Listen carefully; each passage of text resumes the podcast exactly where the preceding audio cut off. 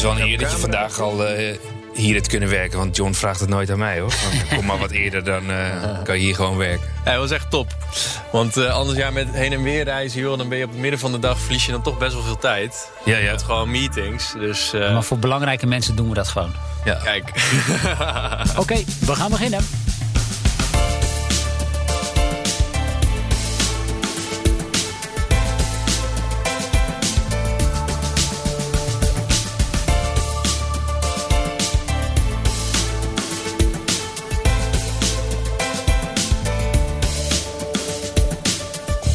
Dit is BNR's Baanbrekende Businessmodellen, aflevering nummer 17. De podcast waarin we praten met bedrijven die zichzelf opnieuw uitvinden en nieuwkomers die bestaande markten opschudden. Ik ben John van Schagen en rechts van mij staat Patrick van der Pijl. En Patrick, ben jij een beetje een goede slaper? Nou, ik wist eigenlijk niet dat ik een goede slaper was, totdat ik gewoon merk dat ik nooit slaapproblemen heb. Alleen ik kan niet slapen in een vliegtuig. Nee, maar daar hebben we volgens mij wel meer mensen last van, toch? Ja, het laatste jaar ook niet. Maar nee. Laatste jaar wat minder. Nou, we gaan vandaag in gesprek met een ondernemer die zegt een oplossing te hebben bedacht voor mensen die moeilijk in slaap komen. Of althans, ja, het 's nachts gewoon een beetje zwaar hebben. Zijn bedrijf won onlangs de eerste prijs bij de KVK Innovatie Top 100. Julian Jachtenberg van Somnox, van harte welkom. Ja, leuk om hier te zijn. Ja, en nu wilde ik eigenlijk zeggen, je hebt je product meegenomen. Ja. Maar hij is er niet. Nee. Maar daar is geloof ik wel een goede reden voor, hè? Ja, gelukkig is daar een goede reden voor. Het kan ook iets slechts zijn. Maar op dit moment, door het winnen van die prijs, is de vraag echt enorm toegenomen dat we eigenlijk op dit moment de voorraad niet kunnen bijhouden bijna. Dus ik liep vanochtend kantoor in met het idee, joh, ik neem er eentje mee. Uitverkocht. Maar het hele magazijn was leeg. Dus Julian had dat dan gezegd, want wij hebben er inmiddels 2 liggen natuurlijk. Ja, had jij er eentje kunnen meenemen. Jij bent klant bij Julian. Nou kijk, in die top 100 zag ik Julian voorbij komen en de eerste prijs winnen. Toen dacht ik, ja, dat slaapprobleem is wel interessant om te begrijpen wat je daarmee kan en hoe je het kan oplossen. Dus ik zei tegen Julian, wij gaan gewoon die apparaten testen. Ook al zijn ze al getest. Maar om te kijken van, hey, wat doet het dan met mensen? En wat betekent dat qua slaapproblemen, et cetera. Dus wij hebben er 2 aangeschaft om gewoon volledig opgenomen te worden door collega's. Wauw, heel gaaf zeg. Ik wil zo van jou horen wat jouw eigen ervaringen daar zijn. Eerst vertel ik je graag nog even iets over de partner van deze podcast. Dat is het bedrijf dat deze podcastreeks mede mogelijk maakt. Nou, dat weet je inmiddels wel, dat is Salesforce. Zij stellen ook tijdens een crisis bedrijven in staat om in contact te blijven met hun klanten, onafhankelijk van de grootte of branche. En daarvoor hebben zij een product, Salesforce Customer 360. Dat brengt alle afdelingen samen op één krachtig platform, waardoor je al je medewerkers eigenlijk vanaf elke locatie als één team kunnen samenwerken. Daarmee kun je je bedrijf stabiliseren, heropenen en dan hopelijk ook weer laten groeien. Goed, Patrick, en dan ben ik inderdaad toch even benieuwd. Heb je hem zelf ook al uitgeprobeerd? Ja, we zijn hem nu aan het uitproberen. En? Ja, het is even wennen dat er ineens iemand anders bij je in bed ligt. Daar kan ik me iets bij voorstellen. Want vertel even, want ga ik dan toch maar vragen aan Julian. Voor mensen die niet goed weten wat het is, de Somnox. Ja. Vertel wat we eigenlijk zouden willen zien. Ja, nou goed, om het maar beschrijvend te doen. Het is eigenlijk een kussentje dat je vasthoudt ter grootte van een baby eigenlijk. Ja. Het is zacht en als je hem vasthoudt, dan voel je de simulatie van een ademhaling die op en neer gaat. En dat is heel krachtig, want mensen die slecht slapen, daar is vaak de oorzaak van een onrustig hoofd. Dus piekergedachten, stress en angst. Waardoor ze midden in de nacht wakker worden. En door die ademhalingssimulatie te voelen, die zich aanpast op jouw eigen ritme, want er zitten ook sensoren in, kunnen we je eigenlijk begeleiden naar hele diepe, langzame ademhalingsritmes. Dat is feitelijk wat het doet. En dat zorgt ervoor dat mensen die hoog in hun ademhaling zitten, dus meer aan deze kant, hè, dat is eigenlijk een uiting van stress en overmatige spanning, kunnen we dat eigenlijk weghalen op een natuurlijke manier, waar dat nu vaak wordt gedaan met medicatie. Nou, daarnaast maakt het ook geluid. Er is een speakertje in, hè, dus je kan naar deze podcast luisteren. En je houdt hem als het ware, de Somnox, je houdt hem tegen je borst aan, hè? Ja. Ja, je kan hem op allerlei manieren vasthouden. Ja. Maar je zou het best kunnen vergelijken met een kussen eigenlijk dat je vasthoudt. Ja. Of een teddybeer, dat idee. Want echt die haptische, dus hetgene wat je voelt, dat is waar eigenlijk de meeste waarde in zit. Omdat het is gebaseerd op een paper dat waarbij een moeder een baby vasthoudt. Dat er zoiets ontstaat als coherence. Ja, en dan gaan de hartslag en de ademhaling met elkaar synchroon lopen. Ja. En dat is eigenlijk het effect wat wij ook te werk stellen. Dus naast dat je ademhaling gaat synchroniseren, zal ook je hartslag gaan meedoen met je ademhaling. Waardoor je dus eigenlijk je hele autonome zenuwstelsel kalmeert. Ja, je zegt je moeders. Het was in feite ook jouw eigen moeder die een beetje de aanzet heeft gegeven voor deze innovatie. Ja, klopt. Daar komt het inderdaad vandaan. Dus ik ben zelf van de TU Delft. En toen der tijd sliep mijn moeder heel slecht. Ik was robots aan het maken. En toen dacht ik... Oh, ik dacht dat jij ernaast lag en dat je dacht, man, ik ga het anders voor je inmiddels maken. Niet meer, Patrick. Nee. Precies, op een gegeven moment was het echt oud genoeg. Weet je wel. Moest echt een keer aflopen. Nee, dat was het gelukkig niet. Het was gelukkig niet, zeg ik. Wat dat betreft is het slaapprobleem nog veel erger. Want dat zag ik bij haar. En er kon niet heel veel aan worden gedaan. Behalve de tips, geen koffie voor het slapen gaan. Ja, en, de smartphone laten liggen. Gaat slapen. Het hielp allemaal niks. En dan de alternatieven daarvan, die zijn ook niet je van het. Hè. Dus toen dacht ik, is er niet iets in de technologie? Is er niet iets in de wetenschap wat we onder ogen misschien hebben gemist? En dat bleek die ademhaling te zijn. Het is heel simpel. Hè? Heel veel mensen zeggen ook, maar werkt dat nou echt, dat ding van jou? Ik bedoel, het is toch eigenlijk best wel simpel. En dat is denk ik ook de kracht ervan. Omdat de ademhaling is de enige manier, in het geval van mijn moeder, om haar weer rustig te krijgen. Ja. Jij zegt, dat vind ik wel grappig, en daar gaan we straks nog even over door, want heel veel mensen vragen aan jou, werkt dat nou echt? Ja. En misschien is dat ook wel een van de dingen die je moet gaan oplossen. Dat mensen daar toch nog een beetje over twijfelen. Maar dat ga ik straks aan je vragen. Want Patrick, ik heb het al wel eens eerder gezegd. Ik heb dat echt van jou geleerd. Je moet een pijn oplossen van de klant. Dit probleem is levensgroot. Dus volgens mij voldoet hij aan dit criterium. Ja, dus als je kijkt, is er dan, wie noemt dat, een addressable market. Dus een markt die hierop zit te wachten. Ja, het slaapprobleem is best wel groot. Dus ik zag nog een onderzoek voorbij komen uit de US vandaan. En dan zag je dat 576 miljoen van de pakken bij 330 miljoen mensen slaapproblemen hebben. Dat is echt een heel groot aantal. En dat is eigenlijk zeg maar het primaire probleem. Maar het gevolg daarvan is dus dat mensen niet fit zijn, uiteindelijk niet gezond zijn. En moet je je voorstellen, als je dit probleem dus op kunt lossen, wat voor effect dat gaat hebben voor verzekeraars, voor bedrijven, zodat je weet dat John veel fitter voortaan naar zijn werk gaat. Ja, dat is immens. Daar zullen ze ook blij mee zijn. Dat denk ik.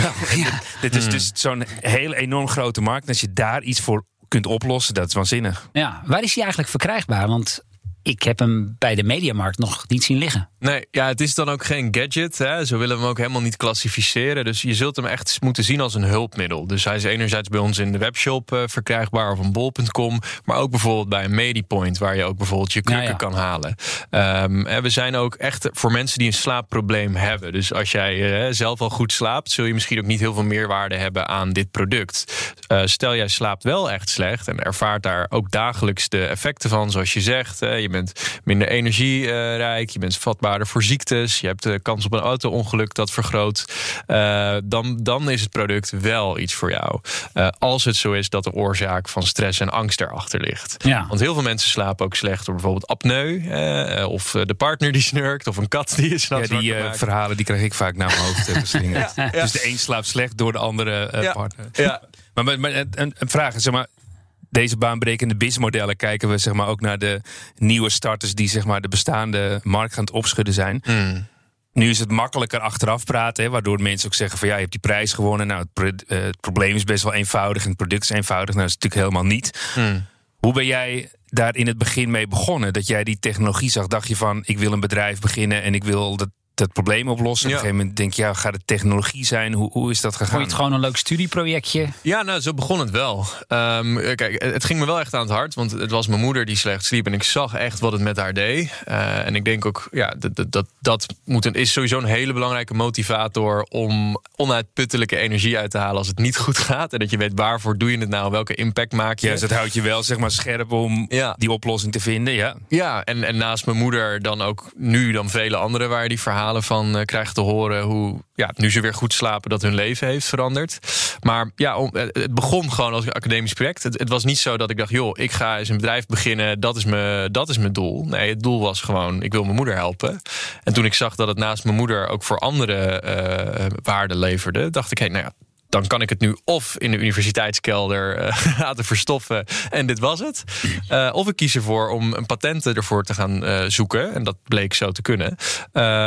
En het de markt in te brengen. En de enige manier om dat te doen is in een bedrijfsvorm. Dus het bedrijf was eigenlijk iets wat volgde als middel om het schaalbaar naar de wereld te brengen. Maar dan kom je ook wel op een keuze. Hè, dat je de vraag voor jezelf moet stellen. Ga ik het dan in een licentie afgeven? Want wat een gedoe om een bedrijf te bouwen. Ja. Wat bijvoorbeeld Jan de Bouvrie ook al heeft gedaan met zijn spulletjes bij de Praxis, geloof ik. Mm-hmm. Maar of je hebt de keuze om dan misschien alleen op de software te blijven ontwikkelen en misschien dan het eigendom aan een andere partij. Wat was jouw overweging daarbij? Ja, ik denk dat wij vanaf het begin af aan, zeker omdat we engineers waren, hè, ik en mijn co-founders zijn allemaal van de TU Delft, dat wij denk ik makers zijn. Dus dan wil je per definitie ook niet dat iemand anders het gaat maken. Je wil het gewoon zelf. Ja, ja, nee, dat is denk ik wel eigenlijk. Maar er komen bij het opzetten van een bedrijf natuurlijk wel heel veel andere aspecten ook kijken. Ja. Dat is denk ik ook een beetje wat Patrick op doelt. Nou, dat is wel wat je zegt, want we hebben daar wel echt onszelf in moeten transformeren van een ingenieur naar een ondernemer. En die twee zijn toch wel echt heel erg anders. En wij waren eigenlijk alleen maar ingenieurs. Hè? We waren dingetjes aan het maken en dat vonden we leuk. Maar hoe je dat in de markt moet zetten, hoe je daar geld voor ophaalt, hoe je daar productie voor, nou ja, noem maar op. Dat is onderschat. Enorm. Enorm. Ik denk als ik wist hoeveel werk het was, dat ik het misschien niet had gedaan. Ja, dat hoor je vaak. Ja. Dan heb je het over, je moet gaan leren hoe je financiering ophaalt, hoe je met partners gaat werken, hoe je een product market fit krijgt, dat soort aspecten. Ja, marketing, sales, customer support, legal, finance. Nou, wij doen ook nog validatie. Kijk, we hebben eigenlijk een heel moeilijk bedrijf, want we hebben hardware dat we moeten ontwikkelen, we hebben software dat we moeten ontwikkelen, er zit wetenschap aan vast, er zit funding. Echt, gewoon elke universitaire opleiding zou kunnen bijdragen aan ons bedrijf. Dus we hebben echt de meest krankzinnige plannen eigenlijk om dit te doen, omdat er zoveel bij komt kijken. Maar dat maakt het uiteindelijk ook heel leuk. Maar dat ging niet zonder slag of stoot. Dus, maar je had dan bij YesDelft natuurlijk wel, of bij Delft, goede partners die je daarbij konden helpen. Ja. Ja, dus nou, dat was dus meer een soort, ik noem het maar een kraamkamer voor jouw zo baby. Zo is het. Dus wij kwamen bij YesDelft, die incubator, en daar kwamen we dus gewoon als studenten met een patent en een idee. Meer was het echt nog niet. En daar val je eigenlijk in een warm bad van een soort, zij noemen het zelf dan de Delta, hè, van in Zuid-Holland en ook in Amsterdam en Rotterdam om de hoek. Toegang tot kapitaal, toegang tot oké, hoe maak je een businessmodel? Wie is je klant? Hoe ga je een team aannemen? Hoe moet je überhaupt aannemen? Hoe werkt dat? Hoe werkt de belasting? Geen idee. Dus dat was super. Daar heb ik ook geen idee van trouwens nog. Ja, nee. Ik zou het al niet weten. De vraag is of ze dat zelf ook weten. Ik doe alles in de vierde schijf. Zeg maar dit concept. Netjes. Ja. Ja. Wat kost die eigenlijk? €499. Ja. Dus het is een bedrag wat je wel moet neerleggen als je echt een probleem hebt. Ja. En dan kom ik toch even terug op wat jij net zei. €500 kost die. En je zei van ik krijg heel vaak vragen van mensen.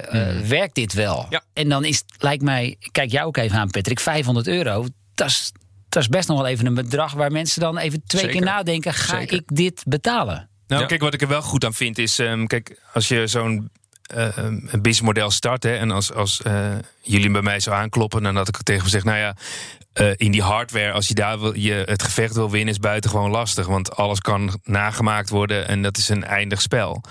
Dus je ziet dat je daar ook waarde aan moet toevoegen. Zoals wat je zegt, dit is een stuk software. Met die software heb je dan ook weer een app waar je met mensen kon connecten. Ja, dus je zegt eigenlijk even, je zegt als je echt puur op de hardware gaat zitten, dan kom je op een gegeven moment in een soort race naar de bottom. Zero-sum game, ja. Waarom? Ja. Omdat hardware heeft weinig toegevoegde waarde en dat kan nagemaakt worden. Dus dan is er in no time een concurrent. Ik weet nog heel goed, in zo'n start-up competitie in de US, daar was zeg maar een wasmachine voor honden. En wetende wat je weet, is het, dat is interessant. En wat hebben ze toen toegevoegd? Omdat we zeiden, je moet daar iets met software hebben. Ze dus een app gemaakt dat jij kunt vaststellen als je een labrador hebt, hoe vaak die gewassen moet worden. Dan krijg je ook een signaal. Ja. En denk je, wacht even, maar dat is de waarde. Dus dat apparaat zelf is niet de waarde. Ja. Nee, het is de waarde dat je ook hier kunt slapen. Hè? Ja. Dus dat is het mooie daarvan. En je ziet dan in zo'n product, dan moet je ook wel gewoon durven vragen. Dus je kan heel lang nadenken over businessmodellen. Maar als jij niet de goede prijs durft te vragen, dat is ook wel echt een wezenlijk iets.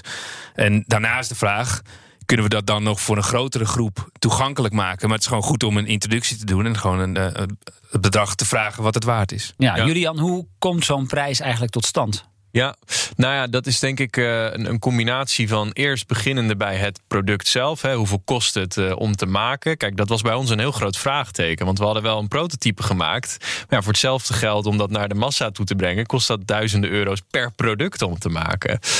Dus daar hebben we überhaupt heel veel onderzoek naar gedaan. Van hoe kunnen we nou tot een mechaniek komen die wel schaalbaar is. En waarbij je niet een hele dag een machine aan moet zetten om er eentje uit te krijgen. Dus nou, dat is enerzijds dus je supply chain optimaliseren, je leveranciers. Vervolgens ook kijken, zit er genoeg marge op om ook marketinguitingen te kunnen doen om een klant überhaupt te verkrijgen. En rekening houden, en dat is misschien nog wel het belangrijkste, met het feit dat er ook een percentage is van de mensen waarvoor het niet werkt. Want we hebben nu op dit moment 73% van de mensen, daar kunnen we zien dat er een positief effect is op hun slaap. Maar er is ook een percentage, 27%, waarbij er geen effect is. He, wat dus doe je met die klanten?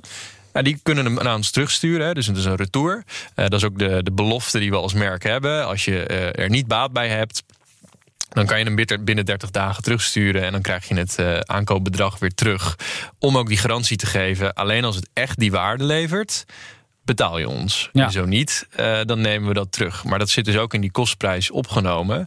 Om er ook weer voor te kunnen zorgen dat we, als we een product terugkrijgen, dat op de juiste manier kunnen recyclen.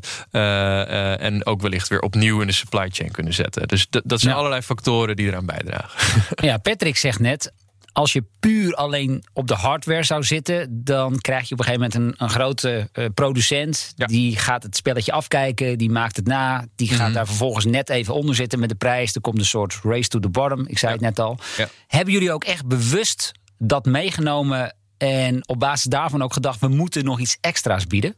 Ja, nou zeker. Kijk, het begint bij, denk ik, dat je vinding goed patenteert, toch wel. Hè. Tuurlijk, je zal nooit beschermd zijn tegen de right to copy in China, die er alsnog komen. Ik denk ook wat dat betreft, de enige vorm van product market fit is als er op Alibaba namaakversie. Dan weet je dat je een heel goed succesvol product hebt neergezet. Ja. Dan weet je dat iemand anders blijkbaar het de moeite waard vindt om het na te maken, omdat hij ziet dat er genoeg vraag is. Dus ik denk dat het ergens een compliment bijna is als er een namaakproduct komt.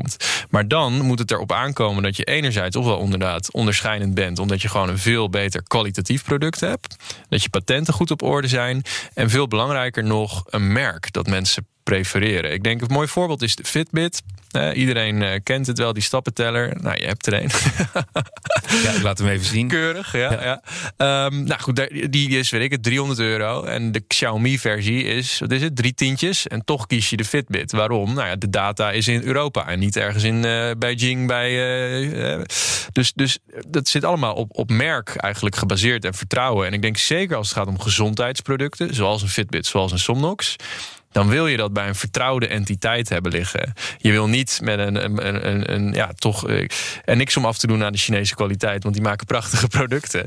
Maar dat het goed is gecertificeerd, dat de batterij niet in de fik vliegt als je dat 's nachts naast je hebt liggen. Lijkt me wel evident, ja. Ja, maar dat zijn dus wel belangrijke redenen waarom wij het risico wel zien, maar ook durven te challengen, zeg maar. Omdat je dan dus op merk en vertrouwen toch ver kan komen. En er zit natuurlijk ook een app bij en zitten we in die algoritmiek met name de truc om het effect te geven. Want we hadden ook een kussen kunnen maken dat alleen maar ademt. Gewoon een vast ritme en that's it. Was die ook goedkoper geweest trouwens.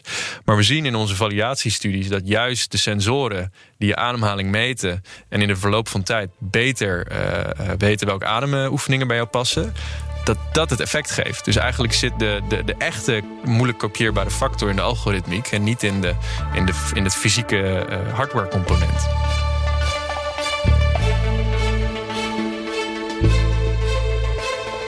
Je luistert naar BNR's baanbrekende businessmodellen. De podcastreeks waarin we het businessmodel van bedrijven ontleden en ontrafelen. Mijn naam is John van Schagen. En ik ben Patrick van der Pijl. En onze gast is Julian Jachtenberg, de co-founder van Somnox. Dat is een slaaprobot die je een fijne nachtrust belooft.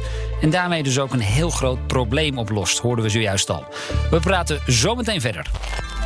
Wat komt er nu weer uit de oude doos? Want eerst gaan Patrick en ik terug naar een beroemd moment, een speciale ondernemer of grappige anekdote uit vroegere tijden. Patrick, waar gaan we het over hebben? Ja, ik neem jullie even helemaal mee naar eigenlijk dezelfde stad waar het allemaal begonnen is voor Julian in Delft. En daar was in 2009 Eline Vrijland van Beest bezig, ook met een slaapprobleem. Ja. Zij was ook bezig met een afstudeerproject. En haar vader, die arts is, had gezegd van nou, die slaapapneu is wel een dingetje.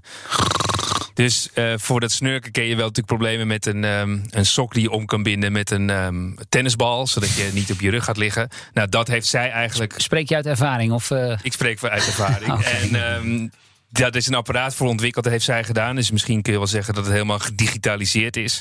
En uiteindelijk in 2009 was ze begonnen. In 2012 kon ze daar de eerste proefpersoon kennis mee laten maken.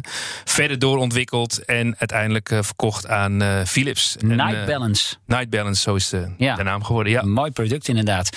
Of jij misschien ook een dergelijke exit-strategie in je hoofd hebt. Dat wil ik graag weten van je zometeen, Julian. We gaan eerst naar mijn moment. Heel veel verder terug in de tijd. Vorige week zaten we ongeveer rond 1000 na Christus. Nu gaan we nog verder terug de tijd in. Naar het jaar 3400 voor het jaar 0. De Egyptenaren bedachten namelijk als eerste dat je een slaapplek kunt creëren door middel van een bed dat die je wat hoger zet. Dat was een soort houten bed die dan ook licht naar beneden afliep. Bedbodem van gevlochten leer of touw. Nou, de Romeinen vervolgens, die keken dat kunstje af. Zij deden overigens van alles in dat bed, ook eten en drinken. Als je de plaatjes in je geschiedenisboekjes nog herinnert, dan weet je dat wellicht. En als we dan even verder weer deze kant op gaan, dan zien we dat ook onze grootouders, die lagen doorgaans in een bedstee. Die dingen zijn heel erg klein, heb ik al diverse keren gezien. Mensen waren vroeger ook kleiner, maar ook mensen geloofden voorheen dat het gevaarlijk was om plat te liggen. Dat je bloed naar je hersenen gaat. En Julian, jij knikt inderdaad. Dit weet jij natuurlijk allemaal. Ja. Ja, nee, dit is een geniaal slaapfeitje. Die gingen dus zittend slapen, omdat er het fabeltje was dat de duivel inderdaad met je aan de haal ging als je plat ging liggen. Ja, het is bijzonder. Mooi. Laten we meteen maar even die exit-strategie bespreken. Want Eline heeft haar bedrijf toen verkocht aan Philips. Ja, dat heeft ongetwijfeld zoiets ook wel eens in jouw hoofd zich genesteld. Ja, nou zeker. Eline Vrijland van Beest was ook in het begin onze coach trouwens. Dus wat leuk. Dat was heel fijn. Want zij was eigenlijk in die slaapwereld al, 8 jaar op ons aan het voorlopen. Waarbij wel belangrijk is om te zeggen dat zij echt een klinisch medisch probleem oplost. Hè, dus slaapapneu. Waardoor zij als bedrijf wel anders is. Dus zij heeft nooit direct aan consumenten verkocht. Dat ging via een dokter en dat ging via klinische studies. Waarbij wij echt hebben gekozen. Direct kanaal, met die klant in contact staan. Klinische studies doen we, maar zijn geen voorwaarden om de markt op te gaan. Dus daarmee hebben we ook veel sneller de markt betreden dan versus Night Balance. Maar dat geeft ook gelijk het grote heikelpunt. Als je bij een Philips wilt worden overgenomen, dan is klinische validatie voor hun wel een must. Ja. Dus iets wat wij op dit moment nog niet hebben, maar wel mee bezig zijn. Maar er zijn ook andere bedrijven.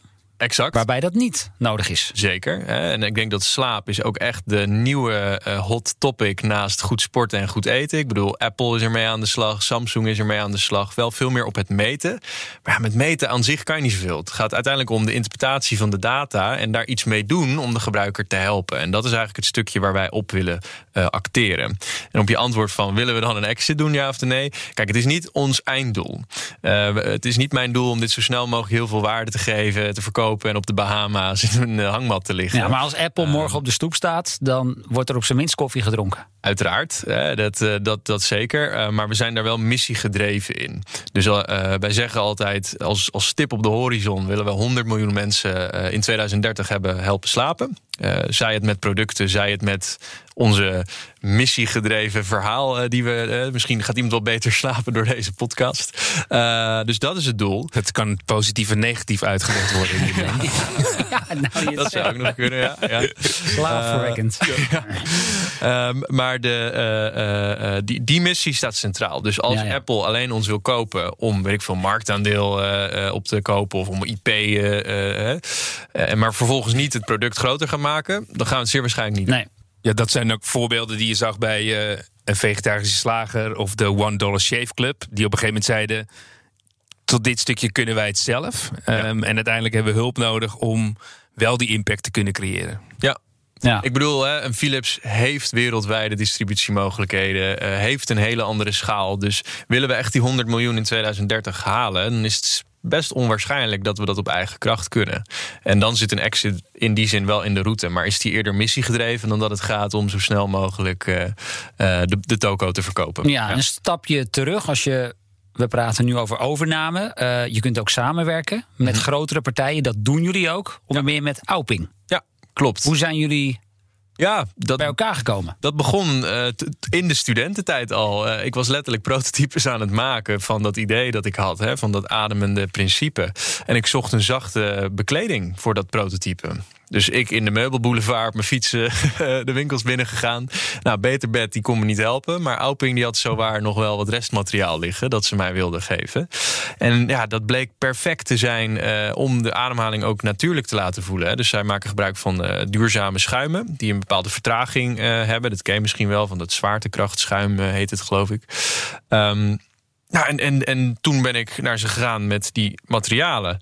Dat prototype voor de grap ook even gestuurd. Voor jongens, kijk, dit heb ik gemaakt, by the way. En dat is bij het MT beland. En die werden eigenlijk heel enthousiast. Dus er is heel spontaan, ook los nog van dat het een onderneming was, die samenwerking ontstaan. En wat heb jij aan dat bedrijf? Nou, nu heel veel. Dus het begon bij wat restmateriaal. Maar nu is het gewoon een hele strategische partner die eigenlijk de volledige productie voor ons doet. Dus naast de matrassen-assemblagelijn staat nu ook een slaaprobot-assemblagelijn. Dat is heel geinig om te zien. Want zij zijn natuurlijk een traditionele beddenboer. Die nu heel veel op circulariteit doen. Maar nog niet heel veel op innovatie. Dus zij vonden ons dan ook een mooi voorbeeld. Ja. Omdat, en ze beloven je, geloof ik, een fijne nachtrust. Nou, dat doe jij ook. Dus wat dat betreft... Ja, is er wel een match. Ja, dus dat zou ook wel mijn belangrijkste les zijn voor mezelf, maar ook voor anderen, om gewoon in je markt te kijken wie heeft dezelfde doel. En in ons geval was dat allebei mensen helpen slapen, voor Auping en voor ons. En we concurreren niet, maar we complementeren elkaar. En zo is er ook dus synergie ontstaan. Dus ook naar de toekomst toe, wie is de Auping in Amerika? Met wie kunnen we dat trucje nog eens wellicht doen?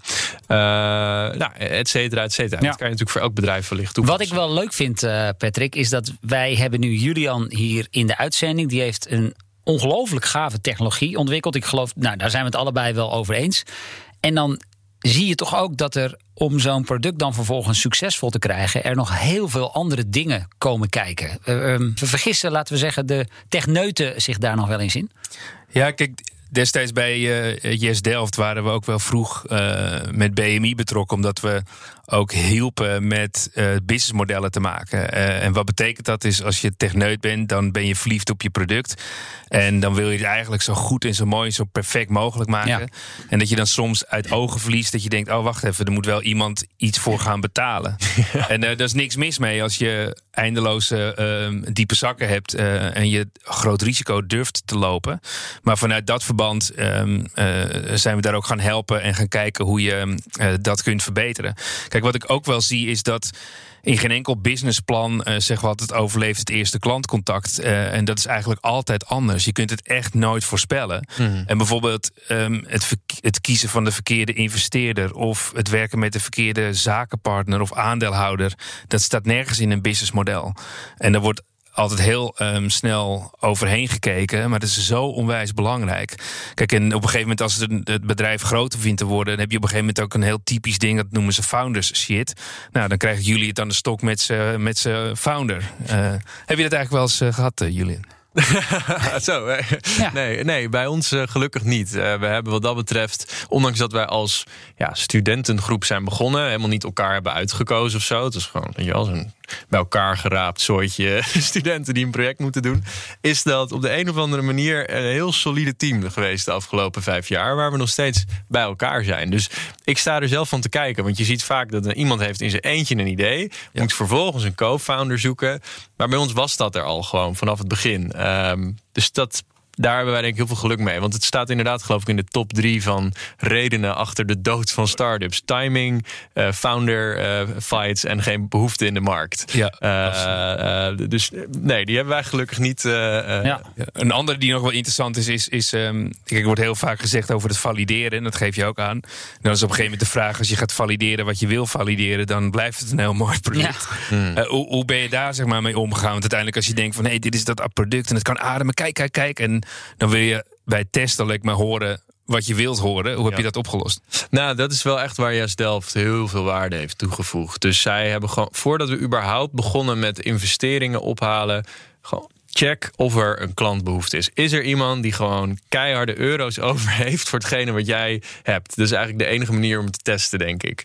En dat begon met dat boek van de Momtest. Hè. Dus inderdaad, ga niet... Patrick Fitzgerald. Ja, dus ga niet provoceren dat je alleen maar... Oh, dat is een goed idee. Ja. Nee, laat een advertentie zien aan diegene en hij is €500. Koop je hem. En pas als diegene zijn creditcard door jouw pinapparaat haalt, dan weet je, oké, hey, er is echt wat.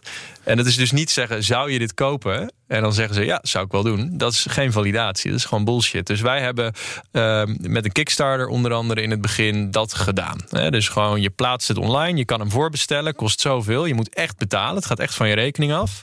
En toen zagen we eigenlijk al heel snel dat het heel rap ging. We hadden toen in een maand tijd, geloof ik, 3,5 ton opgehaald met alleen nog maar het idee als pre-order.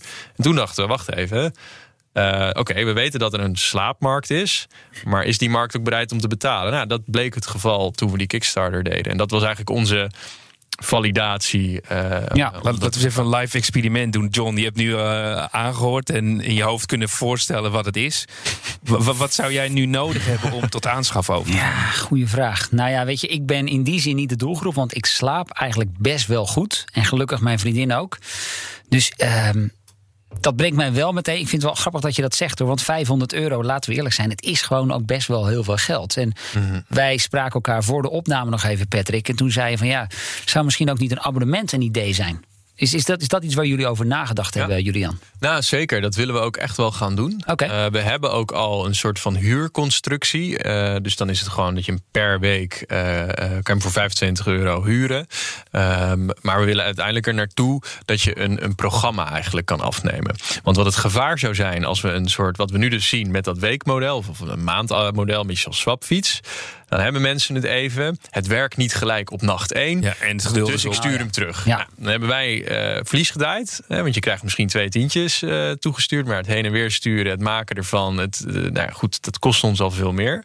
Dus wij zitten met een uitdaging dat je wil dat die klant eigenlijk een soort therapie doorloopt. Waarmee ik bedoel, je moet een bepaalde periode van ons product gebruik maken, in combinatie met de coaching in de app, om tot resultaat te komen.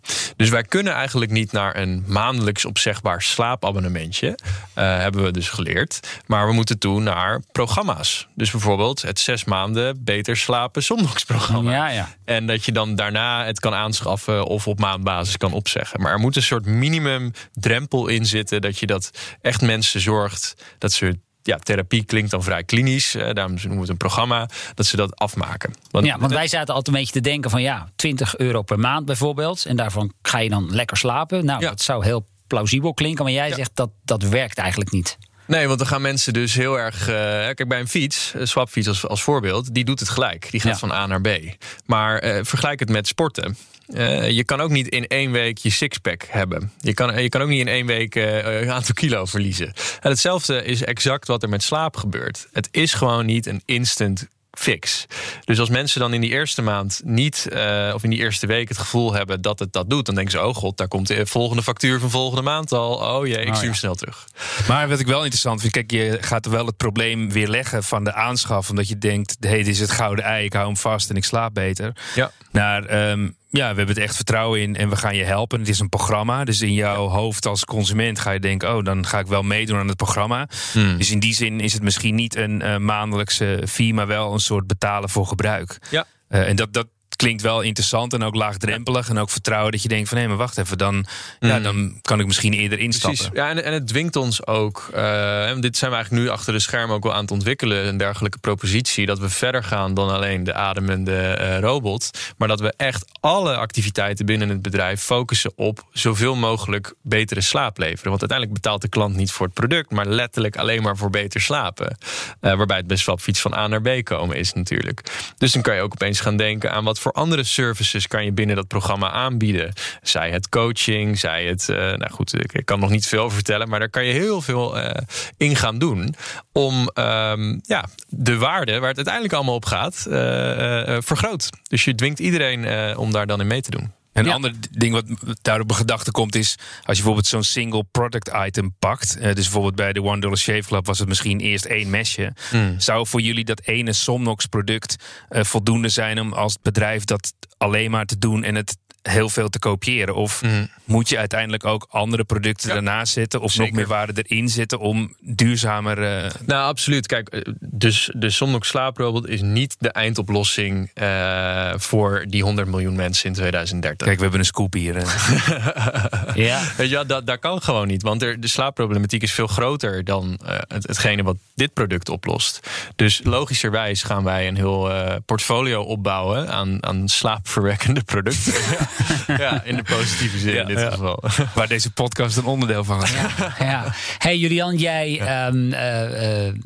we vertelden al in het begin van de opname dat jij, je zou eigenlijk zo'n ding meenemen. Het magazijn is leeg. Ja. Stel nu, wij hebben ontzettend veel luisteraars en die gaan dit weekend allemaal bestellen. Ja. Wordt die nog wel geleverd? Of, Ja, we zijn nu dus wel zo gek aan het produceren. Ah, okay. Echt bizar. Zeg maar echt, ik heb nu gewoon mensen die normaal bijvoorbeeld moeten developen en op de code schrijven, die nu gewoon robots in elkaar aan het zetten zijn. Dat bij de Auping fabriek. Ja, dat is oprecht de situatie nu. Dus dat is natuurlijk prachtig. Dat is een luxe probleem. Maar die zouden dan nu eind maart pas geleverd worden. En het is vandaag 26 februari. Dus ja, het duurt nog wel een maand. Ja, en dan won jij die KVK Top 100. Innovatie Top 100. Dat gaf al een verkoopboost. Ja. Nu ben je ook nog te gast geweest bij een van de meest populaire podcasts van Nederland. Nou moet jij eens even kijken wat er gaat gebeuren. Let op, we gaan het terugzien. Heel goed. Leuk dat je er was. Ja, top. Slaap lekker. Volgende week in baanbrekende businessmodellen Walter Vendel, de oprichter van Fit20.